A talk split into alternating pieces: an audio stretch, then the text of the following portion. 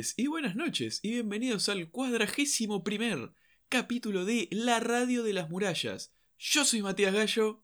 Y yo tengo el orgullo de ser Tomás García y estar junto a Mati, trayéndoles un nuevo episodio de su podcast favorito de Attack on Titan. Pedazo de cacho de trozo de capítulo. Pedazo de sí, todo eso, todo eso que dijo Mati y mucho más, porque este capítulo está espectacular, es una maravilla, una delicia. Pero antes podríamos comentar un poco qué ha estado pasando en el mundo de Attack on Titan. Así es, Mati, coméntame las noticias que tenés para hoy, para nuestros buenos muchachos que están escuchando. Vamos con la noticia buena. La buena noticia. Bien, empecemos con las buenas noticias. La buena noticia es que fue el cumpleaños del buen Isayama. Estaba en su casita todo contento, nos comentaba que Attack on Titan iba todo bien, estaba terminando el capítulo 132 y lo liquidó en estos días. Eso es bueno. El muchacho se merece alegría. Es un buen sujeto, sí, sí. La verdad se merece el cielo ya por habernos traído semejante obra. Pero... Siempre hay un pero cosas malas. Sí, las malas en noticias. Estos días salió la lista oficial, vamos a poner, entre comillas, ¿no? Que esto es lo que va a estar saliendo en la próxima temporada, que es en dos semanitas. Claro. La temporada de Fall, la tan esperada, donde estaba al final del camino nuestra querida temporada final. Así es. Ya no está. Ya no está, muchachos. Está en later. O sea, luego. ¿Para cuándo? Indeterminado. Indeterminado, no se sabe. Esto te cae como, como plomo, boludo. Muy feo. La verdad es todo una sorpresa. Los demás nos están queriendo hacer una fiesta sorpresa para emitirlo sin decirnos. A ver, desde el estudio todavía no hay nada confirmado, ¿no?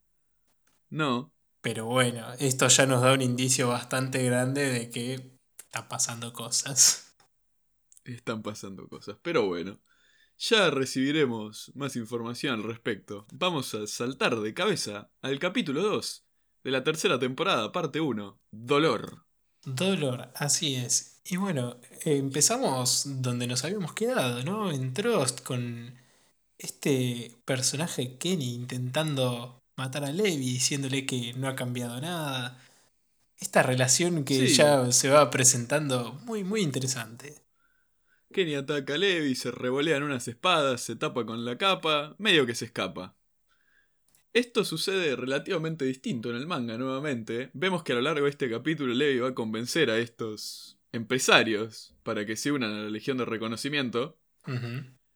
Y Kenny no va a estar atacando a Levi cuando están mirando el carro, lo va a atacar cuando están como vigilando a que se muestre la policía militar a cumplir su trato con estos empresarios y ahí Kenny lo agarra. Ah, mira, ¿y hay esta espectacular persecución por los tejados? Sí, sí, sucede de la misma manera. El momento en el que sucede es distinto. Es un poquito más adelante, podríamos decir, cuando ya convencieron a estos empresarios. Ajá. Bueno, mira vos, detalle interesante. Lo importante es que no importa que esta, este trozo, esta persecución en los tejados es impresionante. Pero sí, empieza el opening que es este tan calmado y copado, tan retrospectivo. Sí. Y se empiezan a escuchar disparos por todos lados. Se escuchan. Es, es, una maravilla, boludo. La verdad, me encantó. Que ya está, cierren todo. Sí, empiezan los tiros. Están Eren y Historia que están en su carreta. Que les tiran un adormecedor, un, un suero del sueñito para que se duerman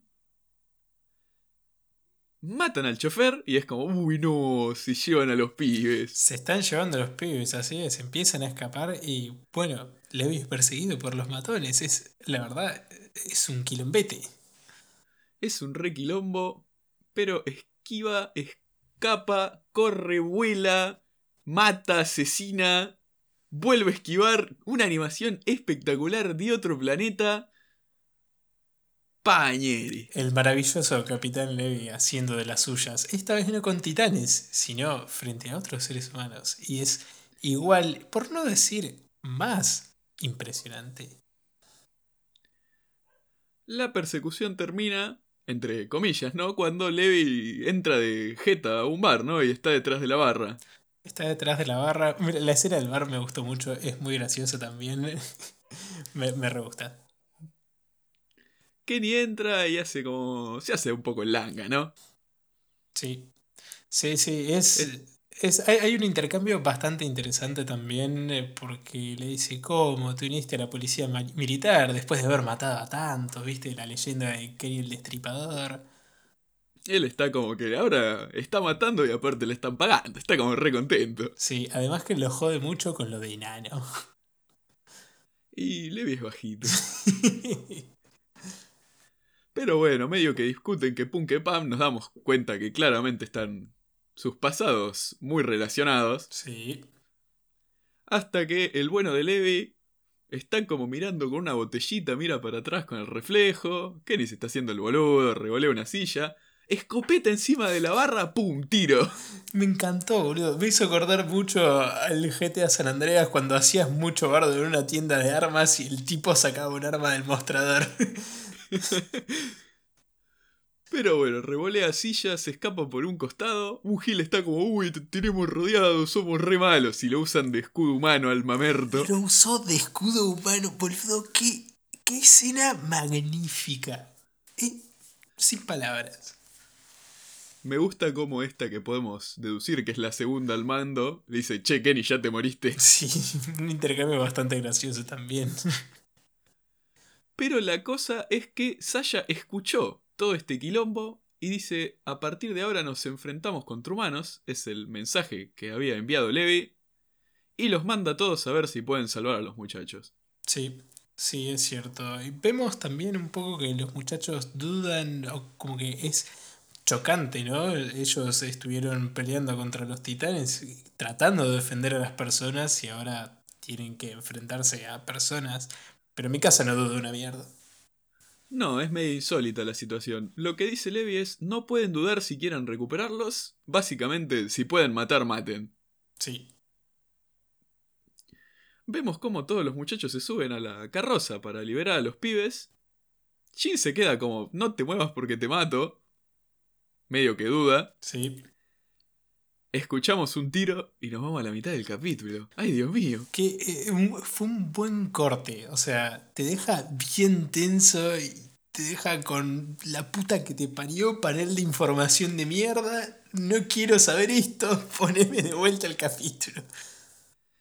En el panel de información nos comentan un poco este, el equipo antipersonas, que es el que está usando Kenny y sus esbirros. Sí, es un equipo relativamente parecido al equipo de maniobras que conocemos y amamos, nada más que diseñado para enfrentar a personas. En vez de basado en las hojas, tiene una especie de cañones que se van recargando a los costados y se disparan con un vapor, pólvora. No sé bien cómo funcionan. El tema es que van armados y bien armados. Sí, el tema es que los pueden matar. Sí. Volvemos a una especie de lugar donde están los gobernantes, ¿no? Estos de las sombras, que están diciendo que congelar a la Legión de Reconocimiento no sirvió de nada.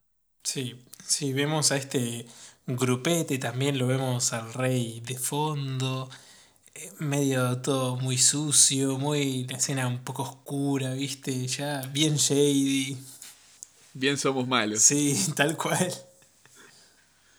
Pero dicen, al menos capturamos a Eren en historia, así que está todo bien. Sí, así es. Y también le llega una carta.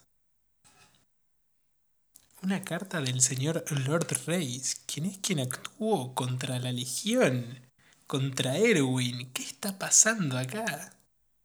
Qué cosa extraña, pero bueno, a Erwin le están confiscando todo, básicamente, lo están dejando en bola.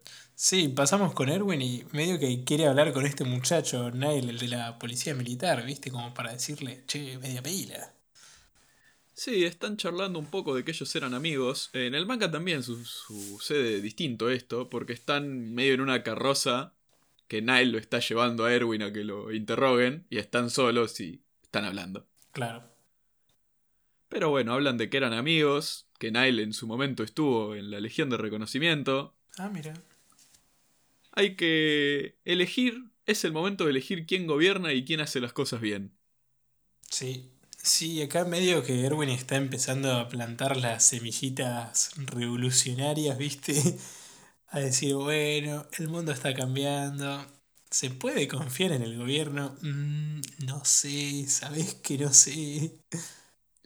También acá Nael nos habla, para unir con Kenny, que la policía militar, la que es él, digamos, y la interior, que es la que forma parte Kenny, son dos organismos completamente separados, a pesar de que tengan el mismo nombre.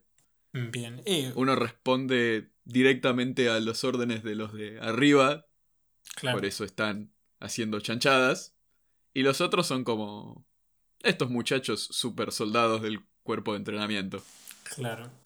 También acá entra el concepto de apostar por parte de Erwin, ¿no? Eh, hacer un buen jugador, a prestar atención, y es característico del personaje de Erwin y me encanta. Sí, ya lo hemos visto un par de veces que él tiene que apostar su vida y la de los demás para llevar a la humanidad adelante. Repite la jugada. Y volvemos y Starmin que está vomitando y está llorando, tiene lágrimas en los ojos. Sí, Sí, sí, porque nos damos cuenta que Armin fue quien salvó a Jin, fue quien apretó el gatillo primero. Mientras la otra persona dudaba, él fue rápido. Claro. Fue rápido, no dudó, y eso es como que te choca, ¿viste? ¿Será que es una mala persona? No, ni lo pensó, no dudó. Quizá la, la mina que estaba por matar a Jin, como dudó también, quizá era buena en el fondo. Son todas cosas que está pensando Armin en ese momento y que son fuertes. Sí, Armin es demasiado bueno para tener que estar matando gente. Claro, pero bueno, viene Levi y le dice, vos mataste a alguien, pero está bien, porque gracias a vos tenemos a uno de nosotros con vida. Claro, básicamente sucede todo esto, vemos cómo se llevan efectivamente a Eren y a Historia, medio que mi casa quiere ir de todas maneras, pero Levi la frena porque es para cagada. Y después están en una bodega hablando todo esto, de que Armin tiene las manos sucias, pero eso es lo que permitió que Jin siguiera con vida, básicamente. Claro. Está bueno ver cómo Levi le dice, te agradezco por tomar esas decisiones. Sí, es que es cierto, están en una situación en la que sí o sí tienen que tomar esta decisión de o es la vida de un random o uno de nosotros. Acá empiezan a hablar también que ellos esperan que Levi les dé una respuesta mágica de si pelear con humanos está bien. Pero Levi no tiene respuestas mágicas. No, desafortunadamente no. Erwin a lo mejor, pero Levi dice, acá hay que hacer lo que hay que hacer y no sé si estamos haciendo lo correcto, pero... Pero acá estamos. Hay que... Pero acá estamos. Sí. ¿Y en qué empieza esta entrevista con los secuestradores? Estas personas que había contratado Kenny. Sí. Mi casa lo reconoce, es el gordo empresario que no permitía la evacuación hace un montón de tiempo. Sí, así es. Eh, la primera vez que vimos a los muchachos en acción, recordemos que mi casa se había como enfrentado, alzado la voz contra este muchacho que estaba tratando de pasar sus suministros primero por la puerta y no dejando pasar a las personas. Este hombre es Rips, de la compañía Rips es Dimo, el padre, el fundador, el maestro. El capo. Claro. Acá hay una cosa que cortan del manga que a mí me gustó mucho porque tienen toda esta discusión de que no saben si sumarse a la legión o no. Pero en realidad no están en la bodega, están en el borde de, de la muralla, porque esto sucede antes. Y están mirando la piedra la que puso Eren. Y Levi le dice, se llevaron al pibe que puso esa piedra ahí, que los salvó a todos. Así como vos estás dando trabajo y manteniendo con vida a toda la gente que está acá, Eren fue el que permitió esto. ¿Vas a dejar que las cosas sigan así? Man, ese diálogo tiene muchísimo más sentido, está buenísimo. Está espectacular. La puta madre, ¿por qué? y están todos mirando la piedra. Claro, sí, tiene mucho más significado. No, sí, está buenísimo.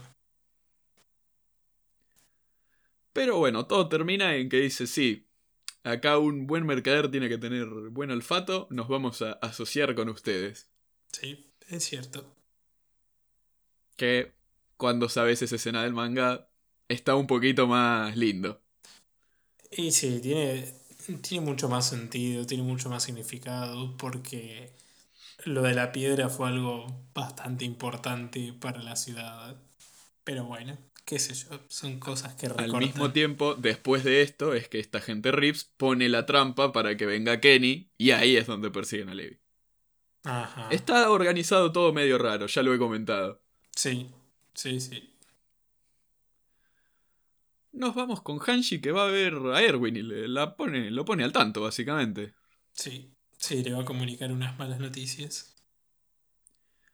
Y con el papel que tiene Eren dice, si no rescatamos a Eren, se lo van a comer.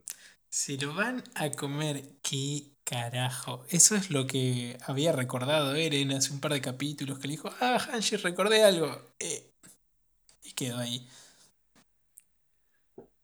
Se lo van a comer. Son, son esas cosas que te tiran ahí un segundito. Ah, toma esto. Y vos decís, ¿Dani? ¿Qué, ¿Qué es esto? Ahora nos vamos a un bosquecillo, parecería, ¿no? Que están como con unos de la policía militar que le están diciendo, no, yo los voy a llevar donde está la Legión de Reconocimiento. Sí, sí, ustedes háganme caso a mí, no se preocupen, está todo bien. y estos dos se hacen los piola como, dale, gordo puto, ponele un poco de onda. No, no, no, ya casi llegamos, tranquilo. Sí, sí, sí. Se mueven las cortinas, 10 y 15 mil espadas apuntándole al cogote. Los recagó, pero de una manera maravillosa. Ahora nuestros muchachos tienen a dos sujetos de la policía militar para sacarles bastante jugo. También vemos a- al hijo de Demo, que está como, uy, pero papá, ¿por qué estamos haciendo esto? Si estaba todo bien. Y acá empieza esto de, hay que olfatear el futuro. Sí, sí, es cierto. De nuevo, todo este tema de apostar, de hacer una buena apuesta, ¿no? Para lo que se viene. Lo copado, que es una escena cruel, pero a mí me causa mucha gracia, que están todos los pibitos, estos dos ahí atados, y Hanshi dice, ah, la puta que te parió, te voy a torturar y después vemos. Ay, sí, a mí también me gustó mucho que dice, yo no sé torturar personas, pero voy a aprender con ustedes. También está este diálogo de Armin que dice que ahora ellos son los malos, entre comillas. Sí, es cierto. De nuevo todo este tema de qué es lo que está pasando, estamos enfrentando personas, nosotros juramos defender a las personas. Es chocante. Sí, es duro, pero bueno, vemos cómo están torturando a los dos gilastrunes. Y este soldado nos dice que nunca hay guerra porque la policía militar se ensucia las manos cuando corresponde. Sí, Y nos menciona a el profesor, a la pareja del globo y a la prostituta. Madre curioso. mía, qué cantidad de jugo, una, una catarata de jugo que te acaban de tirar. Impresionante. Hay un panel del manga que lo sacan, que Hanshi tiene un platito con dientes. No, man. Oh, qué jugosa. Pero bueno, la cosa es que este soldado nos dice que confía en el rey y que nada de lo que hace es un error porque se está desprendiendo de su responsabilidad diciendo que es por el bien mayor, básicamente. Claro, se está lavando las manos el hijo de puta. Pero dice, bueno, vamos a dejar por acá y dejan la puertita abierta y vos vas a decir, uy, qué descuidados estos muchachos, ¿no? ¿Cómo van a dejar la puerta abierta? ¿Cómo van a dejar la puerta abierta? El pibe los va a escuchar, van a decir algo y se les va a escapar. No, qué irresponsables. Ah, pero cuidado, está hecho a propósito. Este hecho a propósito, sacan al otro Gil y dice, sí, ya les dije todo, ese que tienen ahí me cae como el orto, denme una camita simpática, la voy a pasar re bien, menos mal que ya les dije todo. Uy, qué bueno. Boludo, qué jugada. La verdad, magnífico. ¿Cómo lo cagaron al pobre pibe? El otro de la, de la celda se sintió tan mal, ¿lo viste? Sí, boludo, le ves la cara y la, la está pasando re mal. Le ves la cara y ves que se le cae abajo el mundo, pobre tipo. Pero bueno, la cosa es que canta. Sí, cantó todo. Y todo. ¿Y qué es todo? Los Reyes son la auténtica familia real. ¡Pum! O sea que historia Historia, es la reina. historia es de la familia real. No, no se puede creer. ¡Espectacular! Al otro lado, volvemos a la ciudad. Que es medio raro esto, no sé por qué sucede en la ciudad. En el, el manga sucede en el mismo bosque. ¿En serio? Sí, que Flegel Reeves, el hijo, está. que se está meando. Sí. Pausita para mear. Pausita para mear, matan a Dimo, al padre. y el otro está como, ¡Uy, no! Sí, así es. Y la minita le dice a Kenny, pero no le preguntaste nada, pero sos loco vos. Claro, ¿cómo vamos a traer a los pibes ahora, no? Pero no te preocupes. Yo sé que Levi va a venir. ¿Por qué va a venir, Tommy? Porque lo conoce. Él crió a Levi, a Levi Ackerman. ¡Revelación! Revelación número 2 del capítulo. Impresionante, no lo puedo creer. Esto posiciona a Levi como primo de mi casa, mínimo. Esto es grosso, es muy grosso, chicos. A ver, es muy importante. Es de nuevo otra de estas cosas que de este capítulo que te lo tiraron ahí como, uy, Tomás, se me cayó esto. Ya se comentará más al respecto. Ya se comentará más al respecto, por supuesto. A ver, muchachos, que no les quede ninguna duda, pero que un poco en el fondo medio que lo sabíamos, ¿no? Son dos personajes que tienen el mismo apellido y que son recontra ultra mega asombrosos. Tiene sentido.